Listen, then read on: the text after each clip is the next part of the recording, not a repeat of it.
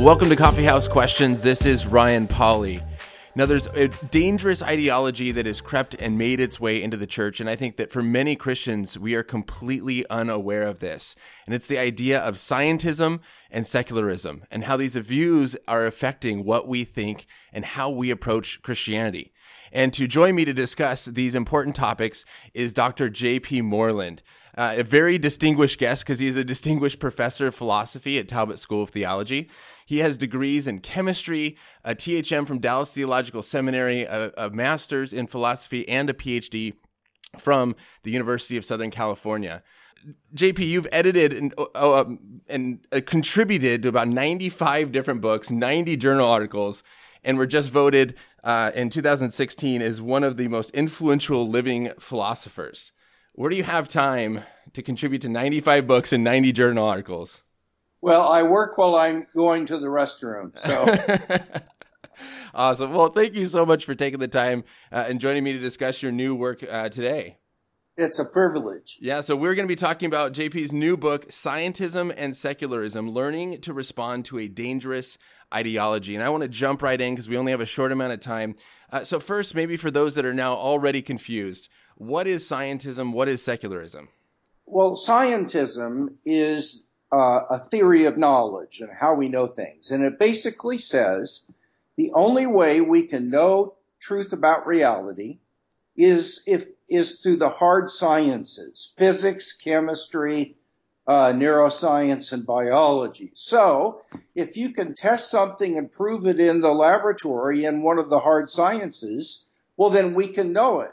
But if you can't, then it's nothing what any claim that can't be so tested is just an expression of emotion.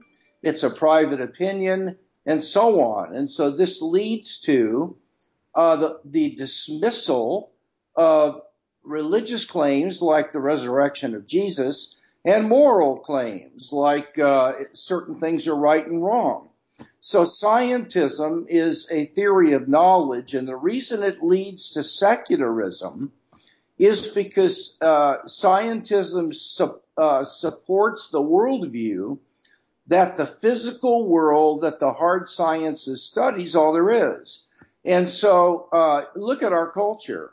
You witness to somebody, Ryan, and they say to you, well, you can't prove that scientifically. Mm-hmm. And they're assuming that if you can't prove something scientifically, you can't know it. And the Christian community has retreated to blind faith. Well, that's okay if we can't know it. We still believe it and we trust God by faith, where faith means just a choice to believe. And that is not keeping kids who are released from high school and college in, in the church. Yeah. They're abandoning the church and Christianity, and it's because we have not told them why they believe what they believe. And that was a po- recent podcast that I just did was on the reasons why students are leaving the faith, and one of them is because of science, right? The Christianity is unscientific. Now, how would you then say that science and and faith go together if if maybe we don't have to prove everything scientifically in order to know it, but at the same time, uh, would we use science in order to show the truth of Christianity in some ways? Well, yes, I, I would rather, rather than saying how does science and faith go together, I would rather say how do the things that we know in science relate to the things we know in theology or biblically or philosophically? How do these relate? And I would say they're uh, 95% of science, is utterly irrelevant. I mean, I don't, I say in the book Scientism and Secularism, I don't care if methane has four uh, hydrogen atoms or 15. Doesn't make any difference to me. I'm not going to lose my salvation one way or the other. Uh, of the other 5%, I would say 3% has helped Christianity. Discoveries that the universe has a beginning, that it's fine tuned, uh, the difficulties of trying to get life from inanimate matter, things like that. But the other 2% has raised problems. Most of them, though, have nothing to do with the existence of God and the fundamental truths of Christianity. Most of those problems are with the, the historicity of the early chapters of Genesis. So that uh, I cover all this in the book and uh, give people, uh, I think, readable answers as to how to respond to these claims. So you obviously think that these claims are big enough in the church that you needed to write a book about it. What would be uh, the, kind of the target audience? Are you are you aiming for parents? Are you aiming for students? Uh, who are you trying to to get to see the the problems of these views within the church? Well, boy, you're asking such good questions. We got to do another interview here, but let's do it. let's do it. Absolutely. Um, my primary audience is uh, parents, Christian school teachers, uh, youth directors, and those who um, uh, train and teach our ki- our middle school kids and high school kids and so on. Uh, my second audience would be so so parents. My second audience would be high school and college students who are beginning to doubt their faith and don't know what's going on and why. Um, knowledge matters because we give dentists the authority to speak in public and to define reality uh, because we assume uh, in regards to teeth because we assume they have the relevant knowledge. Mm-hmm. If if if scientism implies that religious leaders and theologians don't have any knowledge, they just have a bunch of utterly unknowable assertions uh, because they can't prove them in the hard sciences. So what that means is our kids go through school and they see science as this authority, but their own religion is this sort of, uh, I don't know, dismissible thing. Yeah. And and people just dismiss Christian evangelists because they don't they don't think they know anything. Yeah, and it's interesting. I, I, just did a survey in my class, and I'm I'm happy to say that as a Christian school teacher who's read this book, my students should be able to divine both scientism and secularism and understand what those are. Um, but it, even in my classroom the other day, I kind of did a truth test of, you know, uh, is this an objective truth or subjective truth? and and talk about you know uh, hydrogen you know uh, water is made up of H2O and they all say that's objective. You know 2 plus 2 is 4 that's objective. Uh, God exists and my students at least said that's objective. But yeah. then when I said but then when I said Jesus is the only way and Jews are wrong they most of them switched to subjective and I said why? Well cuz you're saying someone's wrong right yeah, that's just your belief exactly unbelievable and and your students are lucky to have you because you are a rare bird. I could tell that from looking at you when I first got on the show here. But still, you're a rare bird anyway. that was a joke. But um, but uh, Ryan, we have to spread uh, the importance of, uh, of scientism and secularism to our school teachers because it will equip parents and teachers to understand what is going on at the very bottom of, of generating this secular culture and Christian cowardice and fear and lack of confidence and how to, and what to do about it in a readable way. And I think that's what I'm up, up to here. Yeah. So in chapter one, you talk about how scientism is actually in the very air that we breathe, how it has influenced both, you know, the high school as well as the college. How has scientism affect schooling in the United States? Well, it, yes, it, what it does is that uh, it makes um, science is labeled with deeply cognitive terms. It's knowledge. It's uh, based on evidence. It's uh, rational.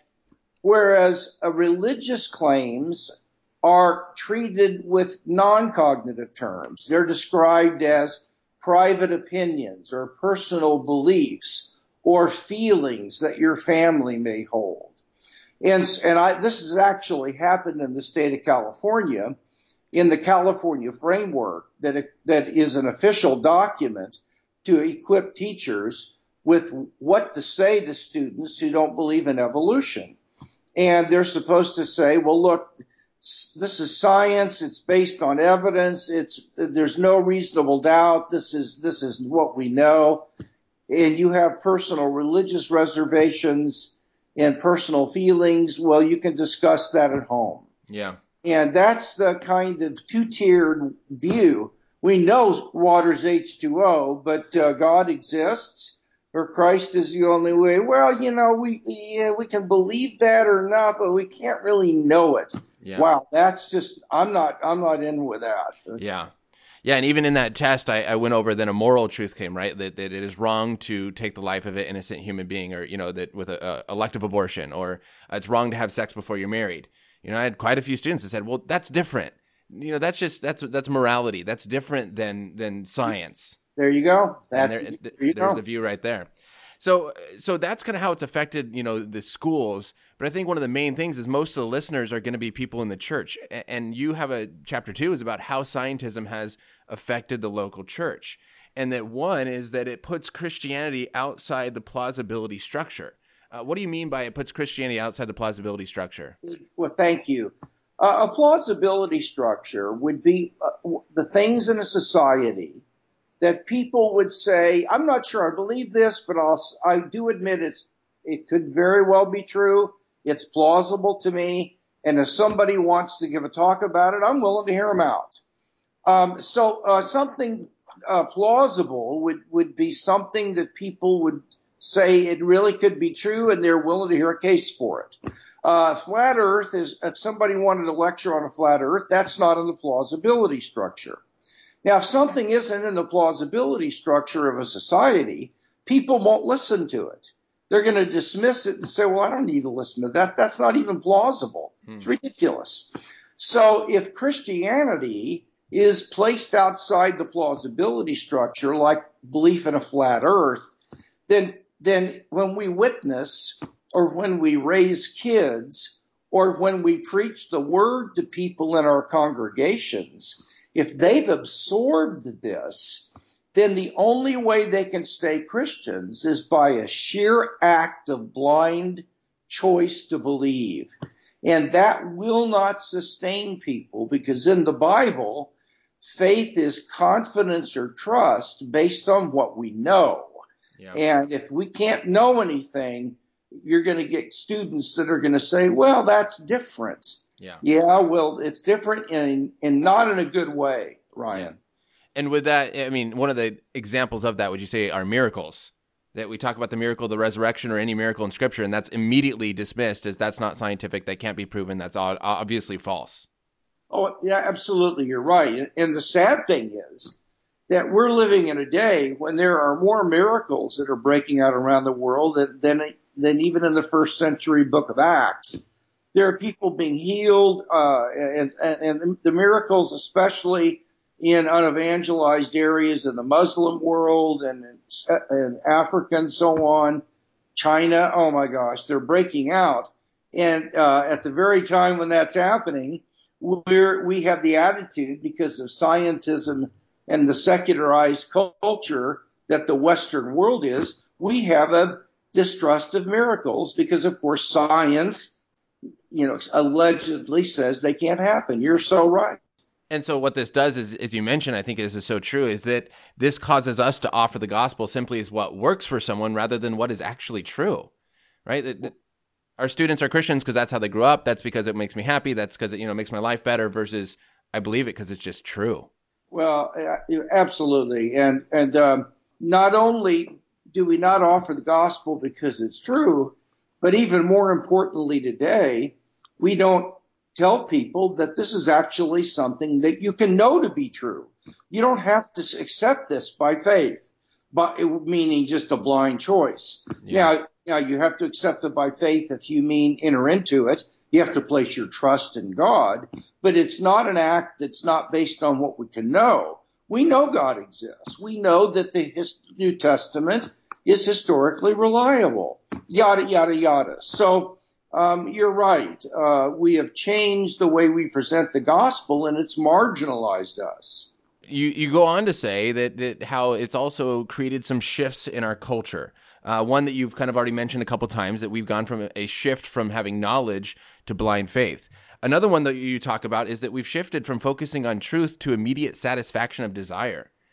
Right? Yes. How would this affect our, our students? Yes, good question. In the book, I, I, I list five shifts that have happened because of scientism. And I warn parents and teachers about to be on the lookout for this. One is the shift from truth to the satisfaction of desire. Now, why is that? Well, people used to seek wisdom and and knowledge and truth as a way to guide their lives. They they didn't want to live a life that was foolish and unwise, and so they sought biblical wisdom and wisdom from people that seemed to have it, and so on. But but if you can't know truth, then you can't know what's the right wisdom and what's the wrong wisdom. So you can't guide your life any longer on truth because you can't know it. Well, something has to fill that vacuum. What am I gonna, what am I gonna look to to guide my search in life? And the answer is gonna be the immediate satisfaction of my desires. And so if I desire something, then it's perfectly okay for me to get it. That means if I desire sex before marriage, or if I desire to call myself uh, a different gender, or I desire uh, uh, to um, be, become uh, a pluralist in religion and believe all truths are are true for the person. Whatever I desire is okay. If I desire an abortion, who are you to tell me that I can't satisfy my desires? So we're getting narcissists and all kinds of pe- things that are emerging because of this shift and I think one thing it's done, and and I read this in your book, and and I highlighted it, I marked it up, I even called some people and immediately shared the quote with them. Uh, but I think that you, you mentioned something that made this very visual, I guess, for me and what I've seen in the church. And you said this you said, We try to grow the church by using watered down, intellectually vacuous, simplistic preaching that is always applied to the parishioner's private life, while failing to deal from the pulpit with the broad cultural, intellectual, and moral issues facing us all, by emphasizing worship and good Christian music, and by trying to get people into small groups. There's nothing wrong with the last two practices but conspicuously absent from any place in weekly church practice for people to learn, for their minds to be stretched, for learning to defend the faith, for becoming godly, intelligent ambassadors for Christ. Wow, that's a very strong statement. What what brought you to, to say something? I mean, it seems very strong to me.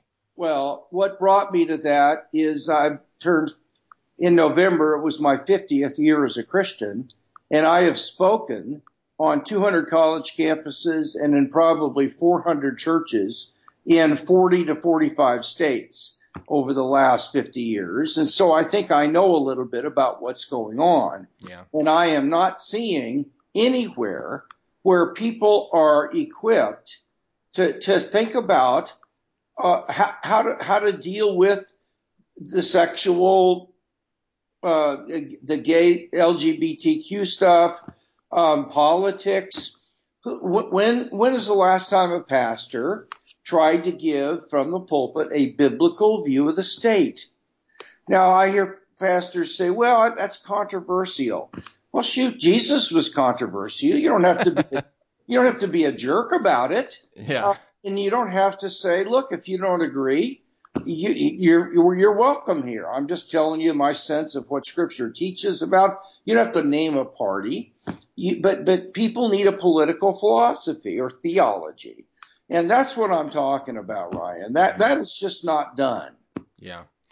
All right. Well, I want to spend most of the beginning talking about the effects of scientism and secularism, how it has influenced the church and schools, because I think, in my understanding, in my view, is that most people are completely unaware of it. Uh, they don't even realize. They just think, well, no, that's just what Christians do. That's how we act. That's how we talk. That's what's normal. Not realizing this is a shift that has happened because of an other worldview coming in and influencing the way that we think. And so here in our last, you know, 10 minutes that we have, your book is about responding to it. And I want to look at two main things that you mentioned. And again, maybe we'll have another interview in the future, but again, encourage people to go out and get the book Scientism and Secularism by J.P. Moreland. Uh, but the first thing I want to ask is, is you mentioned that scientism is self refuting. Uh, what does self refuting mean, and how is scientism self refuting? Well, good question. Something is self refuting uh, if it makes itself false. Example uh, the statement, no sentence of English is longer than three words. Well, that statement makes is itself longer than three words, so it it refutes itself. It's so the statement there are no truths that's being offered as a truth. I don't exist. Uh, now the statement, the only way that you can uh, know truth about reality is through the hard sciences is not itself something that can be tested through the hard sciences. And so by its own standards of rational, true acceptability, it fails to live up to the, its own standards and falsifies itself.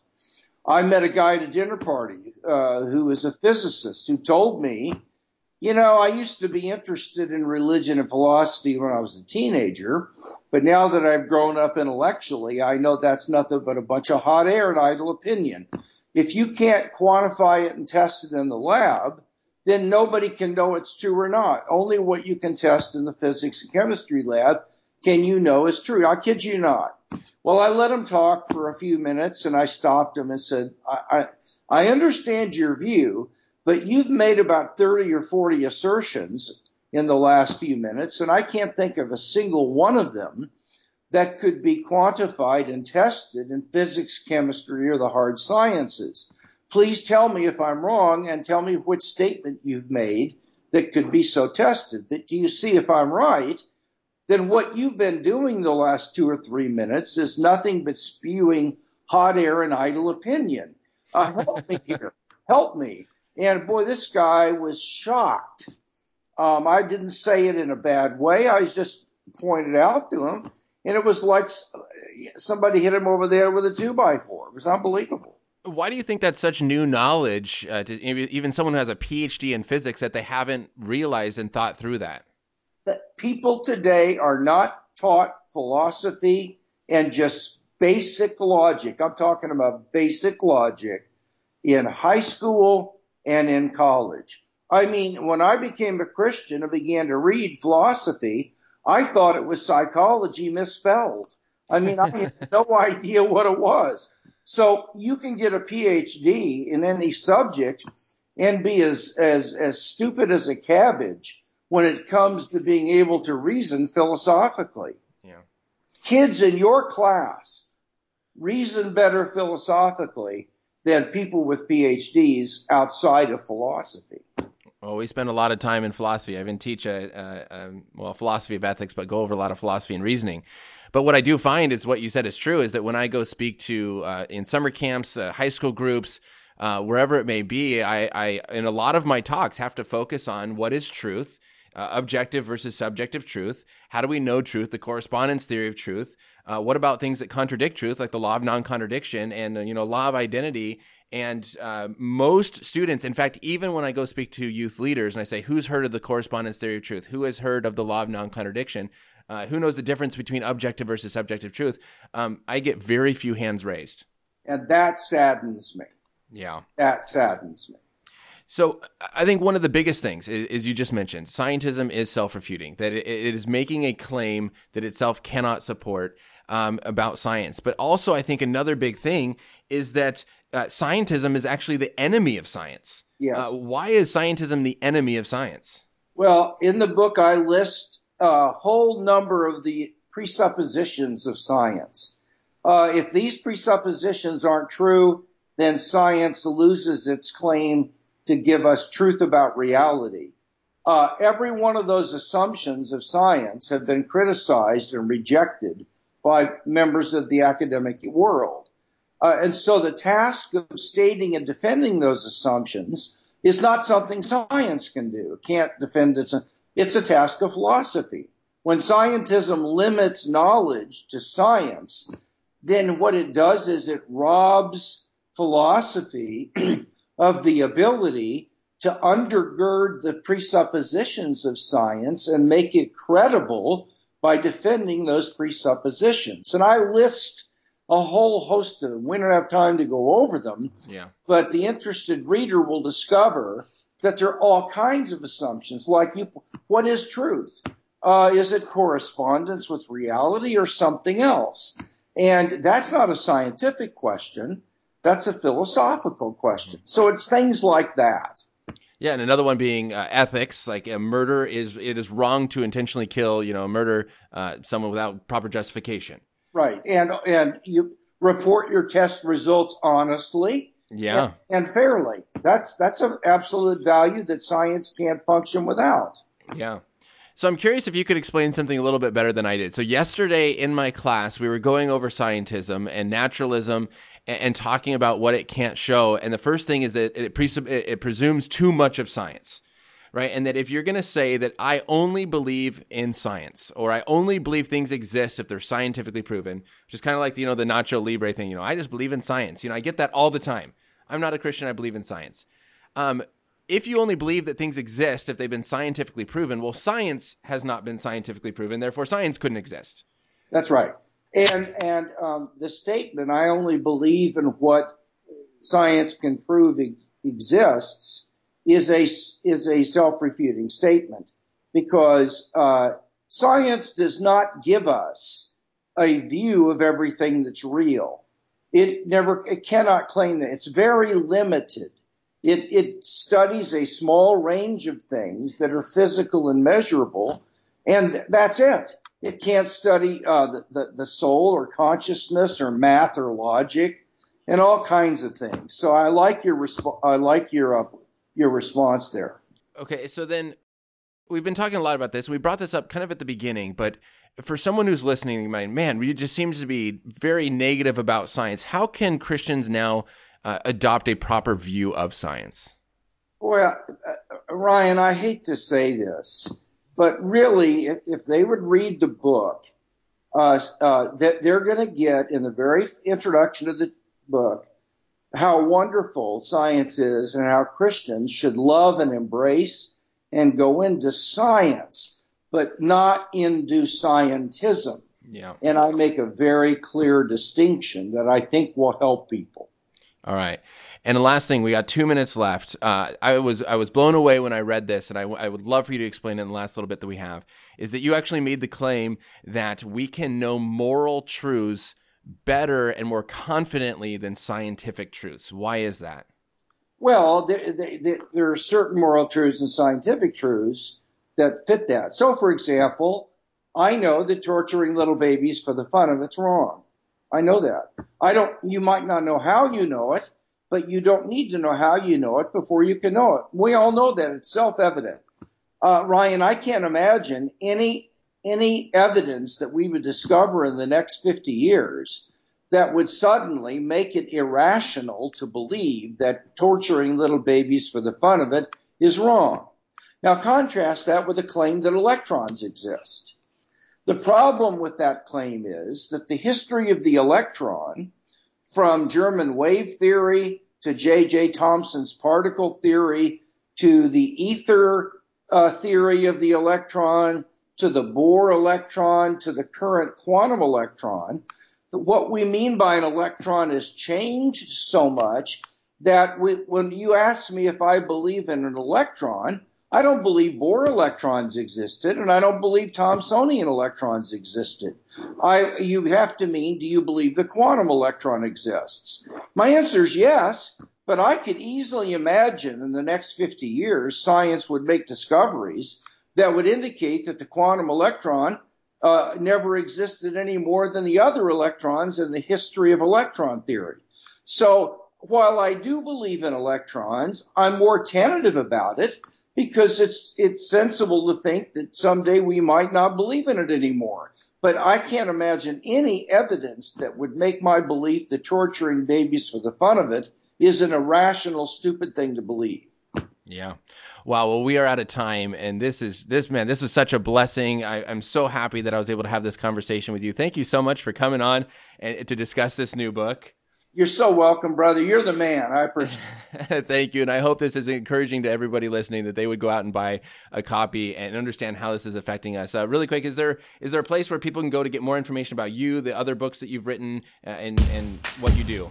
Yes, I think Amazon.com is a good place. Go to my author page or my website, jpmoreland.com, and that'll do it. Perfect. JP, thank you so much for taking the time this morning with me. You're so welcome. And thanks to all of you listeners. Send in those questions and comments for a possible future episode with Dr. JP Moreland. Sip coffee, think deeply. This is Coffee House Questions with Ryan Pauly.